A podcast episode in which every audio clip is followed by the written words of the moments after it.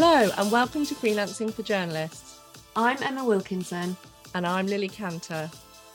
And this series of the podcast, as you know by now, we're a little bit different. We're going to speak to the winners of our Freelance Journalism Awards. Yes, um, it's been really exciting doing this series, and we're going to get to our first guest in a minute to find out a bit more about her freelance career and her award winning journalism. Uh, first of all, let's get on to our highlight of the week. Um, Emma, let's start with you. What's yours this week? Um, well, it's not really sort of work related and I didn't get paid for it, but it is using my journalism skills. So I'd been doing this. If anybody follows me on Twitter, you're going to get really bored of me banging on about this school campaign that I've been involved with, which hopefully that's going to stop now so you can get back to the health journalism content. Um, but yeah, there was myself and a couple of other sort of journalists or academic parents. We'd managed to get a lot of press coverage across like national, local, regional, all over the place. And we found out last week that we have most likely won. And the thing that we're campaigning about, that I'm not going to bore you with, is not happening and will probably go away. So it's taken up such a lot of time, but actually, I just feel quite pleased that I've been able to use my journalism for something that I really cared about and was really yeah. annoying me because the number of parents who said, "Oh my god, thank you for doing that. I never would have gone on telly." I was like, "Oh, it's fine, isn't it?" But I, I, you know, I'm quite glad to go back to the other side of the interview. But it feels like, phew, I could use my journalistic powers for good. Yeah, definitely, and it shows you that people power works. Like it yeah. really does. And I think that just got to become annoying. You've just got to kick up the biggest fuss that you can. Yeah, and definitely. people will go right. We need them to go away. Yeah, and have a very good looking dog that can uh, uh, yeah, yeah. Brian the dog the got in the background. Yeah absolutely. Um right what's your highlight of the week Lily? Yeah it's not quite as noble as yours um but I'm quite excited because I've got an interview coming up it's very geeky this um and probably only you Emma will know what I'm talking about but I've got an interview coming up with Jeff Galloway who invented jeffing um, ah, I do know what this is. this sounds like the kind of thing that Amelia might want to write about. yeah, I was just thinking that. Um, so, Jeffing is the concept of run walking, and a guy called Jeff actually designed a kind of training program so that you can train for a marathon. Very timely now because the ballot for London Marathon's just come out. Um, this process of run walking to kind of get you through a marathon and it's become known as Jeffing. Anyway, he's he's written a book um, to do nutrition actually, so I'm going to be interviewing him about that and all about Jeffing. But that's quite exciting for me. That's anyway. amazing because you told me about the term Jeffing, but I had no idea it was because there was a guy called Jeff. That's great. Yeah. Yeah. Uh, yeah. Okay. So. Well, I mean, no one else will know what you're on about, but that made me smile. So that's that's fine. That's good.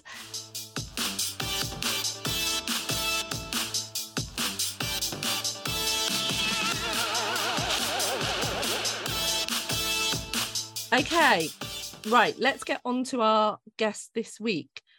Today we have with us Amelia Tait, who won our Best Feature category. This was sponsored by Lightbulb Entrepreneur and Press Hangout, and this was our most entered category. We had loads and loads of entries for this one. Um, Amelia's winning feature was about why we are so fascinated by super organised homes.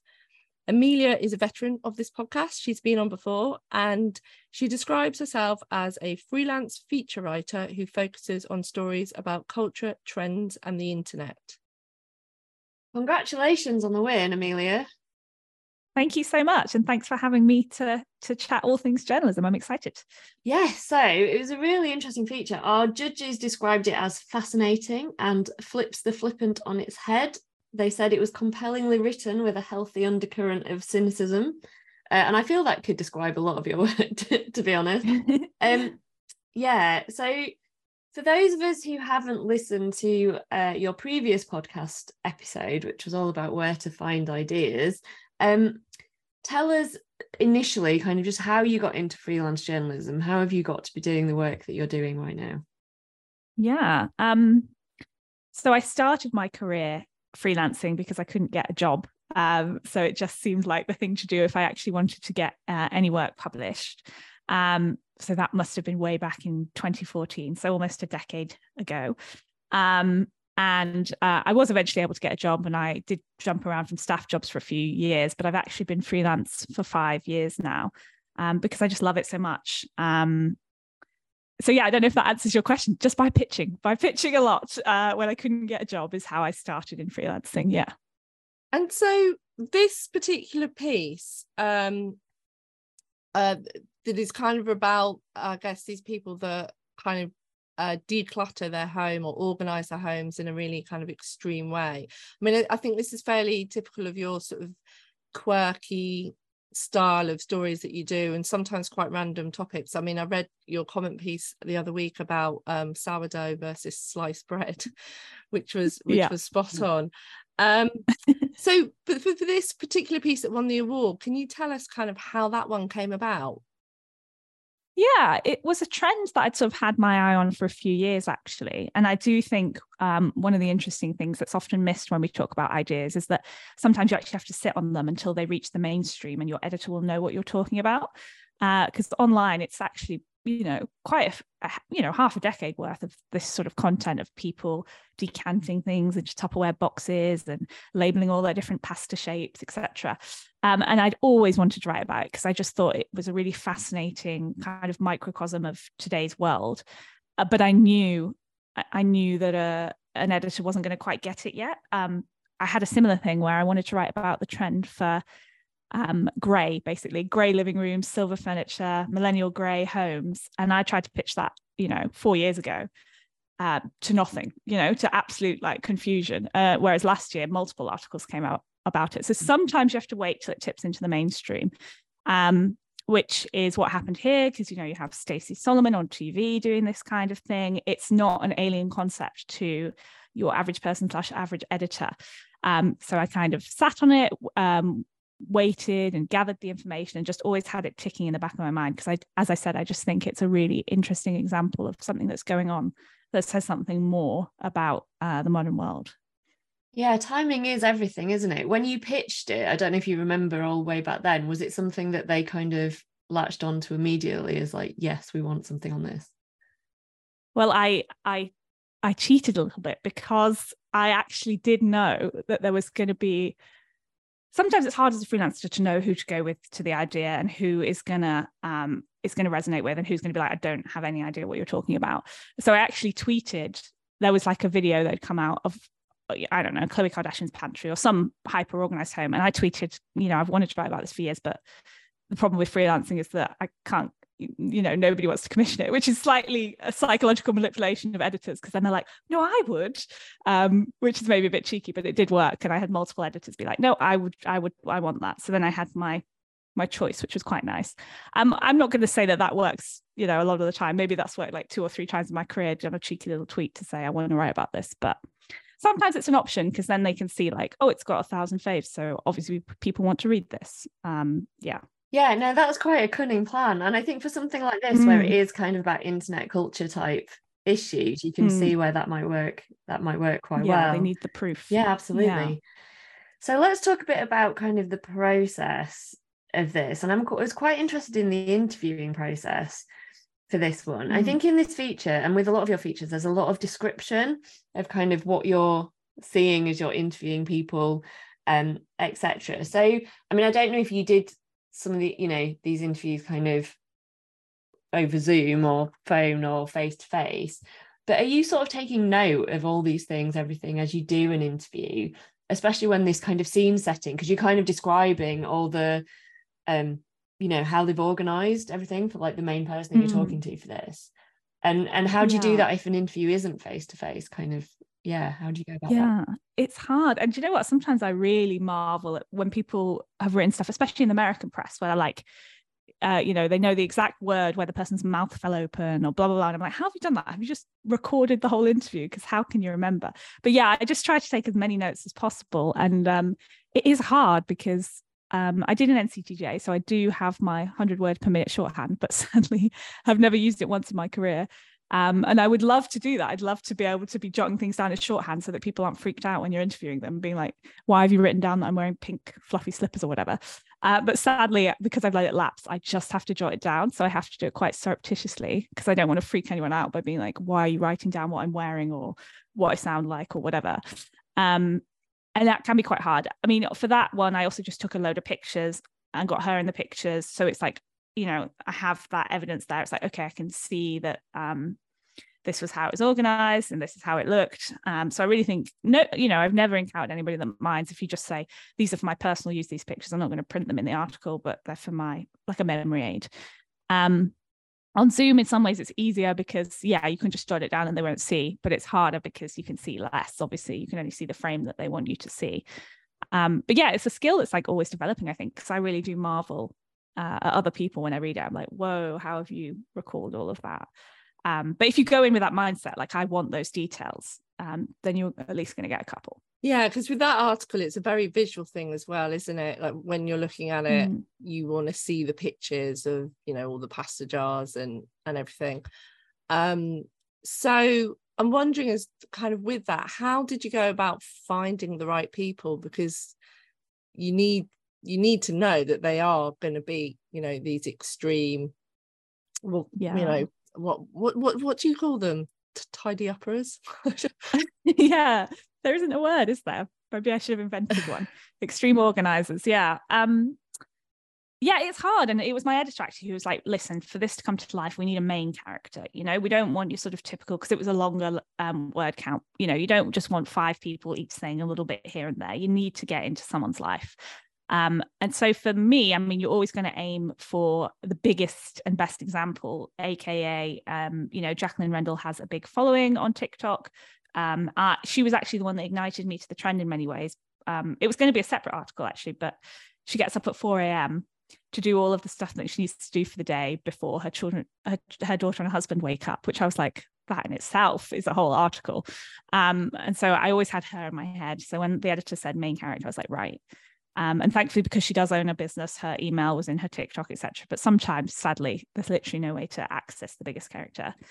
Um, and then I think pretty much always everybody has some. It's never the case that it's like, oh, I'll get there and she might not have anything to say. Because I think if you're asking the right questions, everybody has something. You know, every um, even the most flippant things can have this huge backstory. So it's just about kind of, you know, and I spent an hour and a half with her. So it's like about taking that time to find out more about her as a person and how it ties to her organization. And I think one thing is that everybody tells stories about themselves. Like that's the, thing that amazes me most about being a journalist is how ready everyone is to be like, this is why I do, you know, she's already been thinking about it. This is why I do it. It's connected to etc. XYZ, you know. Um, so you just need to be an ear really to listen to it. Yeah. And I think it's interesting as well that even though she already had a big following and was on social media, you weren't thinking, oh, well, she's already people know her and know her story already because you've got your TikTok audience. Mm. And then you've got yeah. your sort of Guardian reader audience, and they're not the same people. There's no overlap. So yeah. I think that's a really good point for people kind of not to worry necessarily Absolutely. if someone's already got a big profile. I mean, the one problem that you have nowadays is that people don't really they don't need us anymore. It's like, well, why would I talk to you? I've already got a million followers. Um, but I think a lot of people still do get excited by print and the idea of being in a magazine. So we've still got that on our side for now. Yeah. I'm still kind of a bit blown away by the fact she gets up at four in the morning from someone who was shouted right. at by their 12 year old this morning for not getting up to make the packed lunch for sports day soon oh, enough. Really? Like, oh. well, this is a whole different world to, to the one I'm living in. Um, yeah. And one thing I noted when I was reading the piece was how detailed it was in its research. Like there's a lot of people in there who are experts in this sort of decluttering super organization world. You, there was a kind of had some therapist stuff in there as well. Um, kind of mm. just small throwaway asides like 200 pounds an hour charged for kind of cleaning out Reese Witherspoon's closet, I think it was. So, yeah. and then going into the history of it as well. So that's kind of a huge you know how just how much goes behind the scenes into that background research that might just be half a sentence or a couple of words in the final yeah. piece yeah i think it's so important to dedicate that time to that now i'm not out there reading entire books and i know a few freelance journalists that are right they'll read an entire book on climate change when they're writing about that and as honorable that as that is i don't think it's very economical for for most pre- freelancers Um, so I'm not out there reading entire books, but I am out there opening a thousand tabs. And I do think it's important to read everything that's come before and um, just get a holistic sense of what's going on. Um, two things that I think are like so key is like Google Scholar and Google Books. If I'm speaking to an expert, I want the expert that has dedicated their career to studying this phenomenon. Um, I just don't just want, you know, people do journal requests. I'll speak to a psychologist. I could have spoken to any psychologist for this, but what they would have ultimately said would have been fairly generic. Um, if I find someone that's actually studied it and researched it, and um, you know, with one of the experts I spoke to, I couldn't even include all the stuff they were saying about these saliva tests they'd done and cortisol and stress levels after someone declutters and blah blah blah blah blah. But that's the level you want. Like you want someone who's um, can tell you these interesting facts, which is less work for you. I mean, it's it's work to find them in the first place, but once you've got them, it makes your job easier. Um, and then another thing is like there's an organization for everything. If you you know there is a, a an organization of professional home declutterers. Uh, you'd be sort of amazed what kind of things have clubs and groups and stuff. Um, so again, you want to speak to them because they are the people who who know everything there is to know about a subject. So one thing that does dishearten me, and I do understand, obviously, we all have different deadlines and times to work on timeframes to work on things, but I do think it's really important to not just speak to any sort of media friendly expert and actually take the time. And it also sounds better in the piece, right? If you can say, says Dr. So and so, author of, and the book title is completely relevant to what you're talking about. Um, so, yeah, I think that legwork's really important. Yeah, definitely. And like you say, finding the person who you know they've dedicated their whole kind of research career to that topic um yeah whatever it is that you're looking at um is really key um and the other thing that i think we we found really interesting was the fact that this wasn't just a story about kind of people's homes and what their homes look like but it was a story behind why they were were kind of doing this extreme decluttering. I mean is that what you expected? Did did you kind of think there must be a story behind this?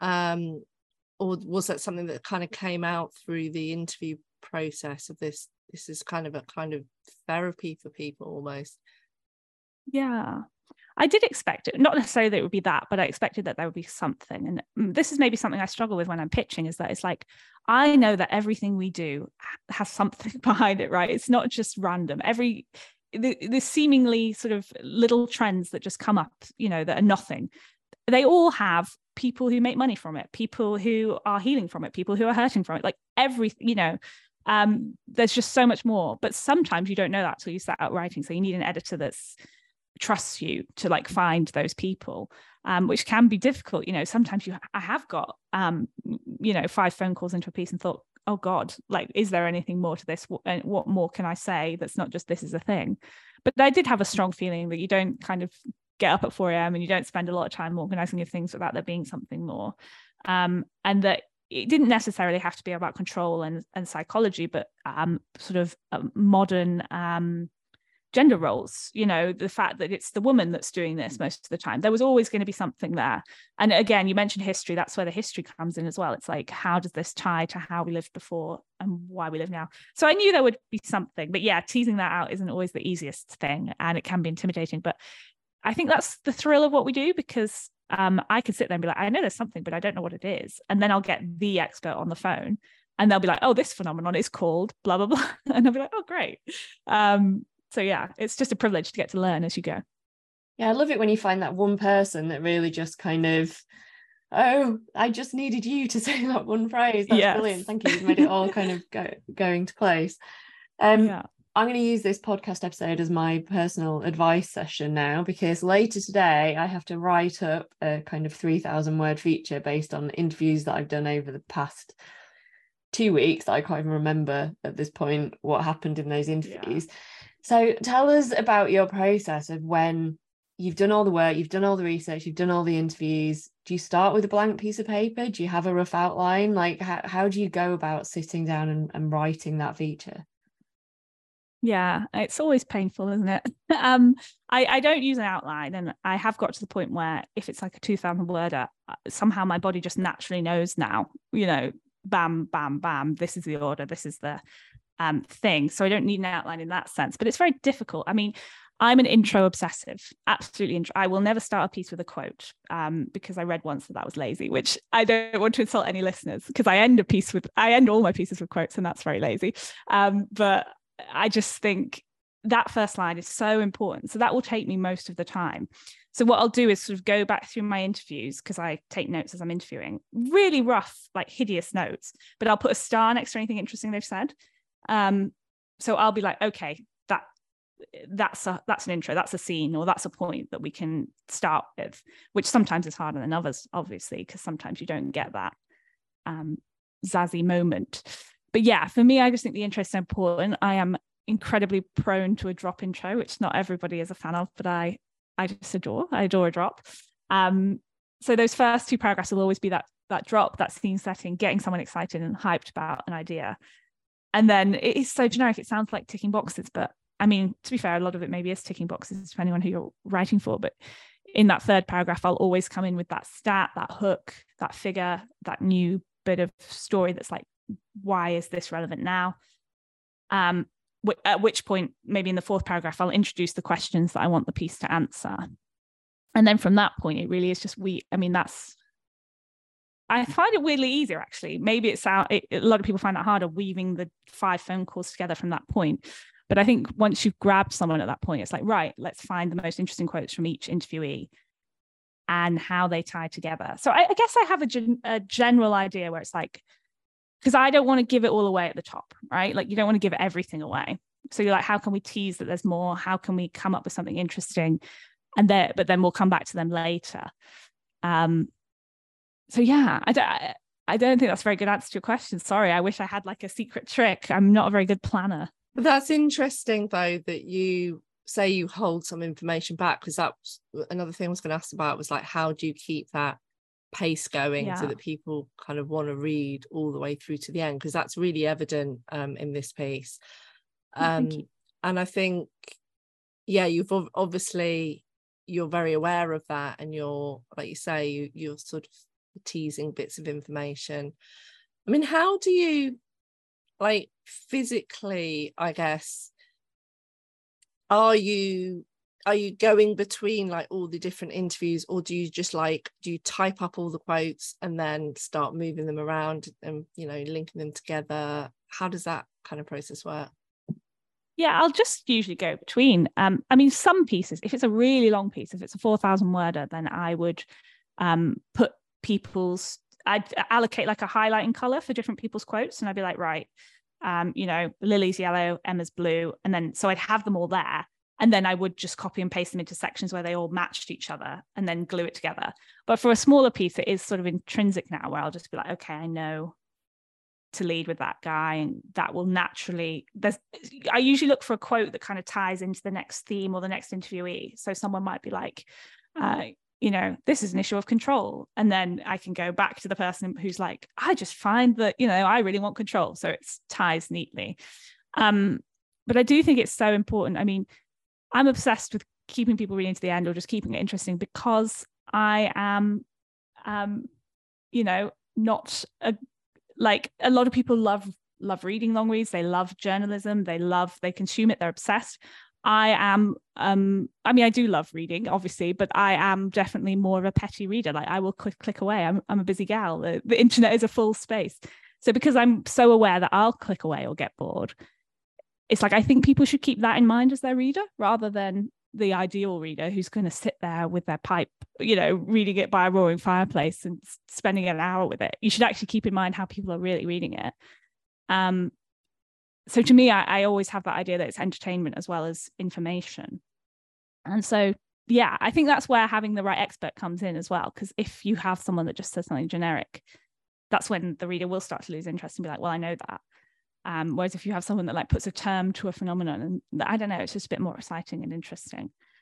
Um, yeah yeah and it's in yeah i think that sometimes when people think of a long read they think like it has to be worthy and has to be really super descriptive and look because mm. because they yeah they just think that's what it is um but i noticed on this piece of yours like all the quotes were really short like our attention spans are just you know you've got to think that most people are probably reading this on their phones and have you know Yeah, the attention span of a nap so because I do. Yeah, exactly. yeah exactly Because I do. I write for me. Yeah. Yeah. yeah exactly um it's interesting that you don't start because i always find that blank page to be like the hardest thing Yes. so Yeah. i will maybe sometimes drop in the brief i got at the top just so i know like- Yes. like which which parts to hit i mean i definitely, don't outdo a I do that. draft Yeah. yeah. Yeah. so you can remember what it is you're supposed to be I think it's so important. I also think so many people forget their brief, and the editors then like, what have you? You know, it's like you have to go back and look at the points that they wanted you to hit, and it does make it easier. Yeah. Yeah, and I, I think I agree that like the intro, uh, that's the bit I spend the most time on. Like I could a lot Yeah. of stuff I write is about a thousand words, but I could spend half an hour just doing the yeah. intro, and then the rest of it I could knock out in you know twenty minutes. Same. Yeah. Um, but it's just getting that, yeah, like drawing the reader in and just getting going, which is yeah. which is the It's a part. pain. Sometimes it takes forever. Like sometimes I'll just be sat there and be like, what is the interesting thing here? Um, but I do think it makes all the difference, definitely. Yeah, in fact, I I sometimes do it like whilst I'm on on the job as well because I was in. Um, sorry to the listeners because I keep banging on about this, but I was in Tanzania, um, Hmm. uh, doing a big ultra event over five days, and I think I was on the fourth day, and I was like, "What is going to be my intro to the review?" Yes. And there was a moment where something a bit weird happened, and I was like, "That's my intro." Um, Totally. Yeah. even though I, you know, hadn't completed the event, I kind of knew that was my intro, and that is what I used. So sometimes I guess you do know, you have to be quite self-aware. Is that what you find? Definitely. A hundred percent. I would say about 50% of the time, even before, even though I've got a blank page, I've emailed myself something from my reporting that I've that's come into my head as the first line. Um, so usually, even before I've got to that point, I will have been like, and sometimes I don't use it because I've got something better, but I- will have, I will have been thinking in first lines. Yeah, like my brain will in, naturally just go to that place whilst it's happening. They'll be like, um, and you know what? A lot of people think you may have to be like flamboyant, exciting, blah, but sometimes the plainer it is, the plainer that you distill down the essence of that story. And especially if it's something weird, like you said, something interesting, and you just write it in plain English. I mean, that that can be some of the most stunning first lines. Yeah. Yeah, and sometimes I find you just need to go and do something else. So you're just Mm. like gone for a walk or you're just doing a kind of mindless job and you your mind will start writing it. Well, like rather than just the pressure of kind of staring at your computer screen going, Yeah.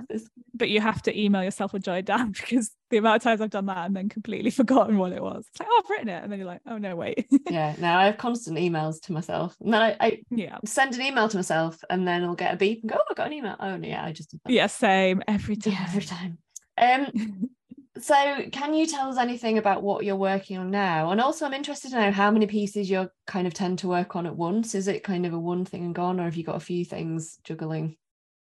It really really varies. Like uh, i'm sure everyone has the same thing. Um i mean like right now this week i've got three deadlines in a week which is unusual but then there'll be a lot of weeks where i have no deadlines. So it's uh i mean it's my own stupidity obviously. I should have spread my deadlines out. Um so this is going to be a stressful week. Um so yeah i'll have lots of different stuff on the go i think the key thing is to obviously have had the interviews spread out so it might be the case that yeah i'll have like two weeks of just interviewing for loads of features and then a week for like writing them but it's not fun. I can't I can't advise that anybody I can't advise I've figured it out because it's not fun and I'm stressed about this week. Um I'm working on a piece about vegan packaging and why it's always kind of chatty slang on like vegan foods versus, you know, um more legacy products that will just tell you the ingredients. Um I'm working on a piece that's similar to the organized home one, which is about people who um, have these like really elaborate collections and they display them in their homes elaborately and um, that's been really fascinating and what's my third one oh my third one is a piece about um why we should it's sort of why we should stop worrying about dot dot dot and then it's like different headings like climate change um growing old or whatever so speaking to experts in that field who have kind of encouraging optimistic news uh, rather than the doom and gloom that we see so often Oh, definitely look- out for that. I think we could all do a bit of uh, positivity Yeah. in our lives. Absolutely. Yeah. Brilliant. Oh, well, that's been really, really helpful, actually. And it's really interesting to talk through kind of your writing process. I think um, for us and our li- listeners, it's always really fascinating to hear how, how other people kind of piece piece their work together. Um, but to round up, then we we have kind of three questions we're asking all of our award winners, um, and they are: What is your favorite thing about freelancing? What is the most frustrating thing? and what's your top freelancing tip? So could we start Questions. with your favorite thing about freelancing? Yeah. I mean, it has to be the freedom. Like, um, I just so many days in June when it was sunny would just sunbathe in the middle of the day because it's like I make my own hours. I decide what I'm doing.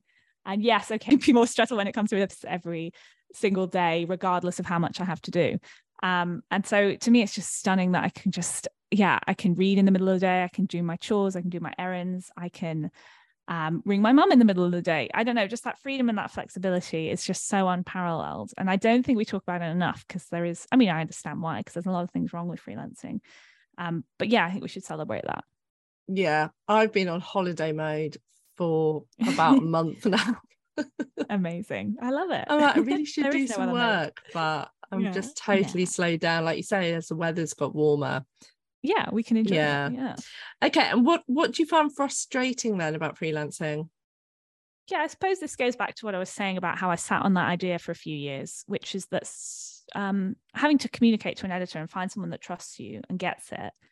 Um, you know, I'm, I'm in a fortunate enough position now where there are some people that I can always go back to and I know they'll get it. But sometimes you're like, oh, I want to write for a different publication. I want to do this. And you have an idea that you know is dynamite and you know is gold and you write a killer pitch, but it doesn't really matter if the editor's not open to working with new people or they don't get it or uh, whatever, you know? Um, or like the amount of work that you'd have to put in to convince them when they could still say no versus someone that you've worked with and trusts you yeah it's it's really frustrating i think when i think about the pieces that i haven't written but could have been amazing pieces it's like ah, it's just very frustrating yeah Yeah, that that's a good one actually. Um, is those sort of there must be there's probably even a, a an article in there for you, but something about those, yeah, those ideas that were never kind of yeah the pitch graveyard yeah, yeah, Yeah. definitely. Um, okay, and finally, what is your top freelancing tip? Um it's just to behave yourself to be honest. Um because i have been an editor and you know sadly a lot of people can't behave themselves. But by which i mean is that you should file on time. Um you should have a appropriate email manner. You should um you know say if you need an extension of dead to your deadline not just email like two days later and be like whoops i haven't done it. Um you should stick to the word count. My god the amount of people that would just write twice as much Mm. just because they fancied it. Um if you do those things, you're ahead of so much of the competition. I can't even stress. Like, I understand we all have egos in writing, but you shouldn't be at the point where it's like, oh, they can wait, they can have twice the word count, they can have whatever. If you are reliable, then you are ahead, definitely. Yeah, this is something Emma and I say all the time, and we're really Mm. shocked that people just Mm, don't do those basic things. Yeah it's crazy to me. Uh, you're just shooting yourself in the foot. No because it, you know at the end of the day this is industry isn't about talent. Like it's uh, you know talent is third on the list of what an editor's looking for.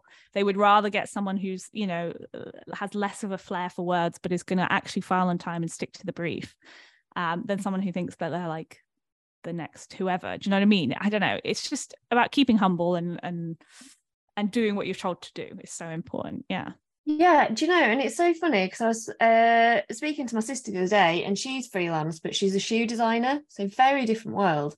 But she was saying the exact same thing, like actually just being reliable and doing what Mm. you say you're going to do when you're going to do it. yeah She was like, Yeah. I've you know worked for people who just say, oh yeah, they've just gone AWOL or they just disappeared. Like yeah I don't.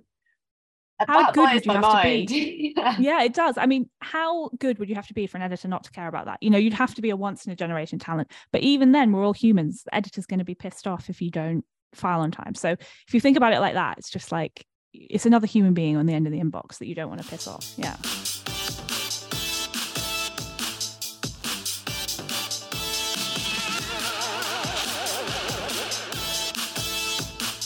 I mean, I think that's a fantastic place to bring this episode to, to a close. Top tip don't piss off your editor.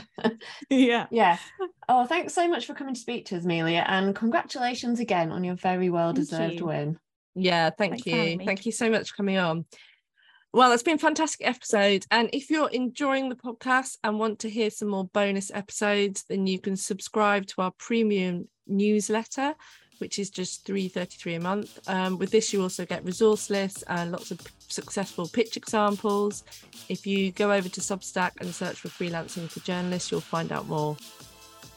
And if you want to make more connections, come and join our Freelancing for Journalists Facebook community of nearly 7,000 members now. And we finally got our new website up and running, so you can find everything that we do, um, including all our free resources at freelancingforjournalists.com. We're still on Twitter, it's still going just about, and we are at freelancing4. And you can also follow us individually. I'm at Lily Canter. And I'm at Emma Journo. And big thanks to our producer, Maddie Drury, and a huge thank you to all our Freelance Journalism Award sponsors which were not just Lightbulb Entrepreneur and Press Hangout that sponsored Amelia's award for Best Feature, but we're also the NUJ Women in Journalism, Press Hangout, 5WH, journalism.co.uk, the Media Mentor, and News Associate. And we have uh, one more episode left uh, in the series, so we'll be back again next week. But goodbye for now. Bye.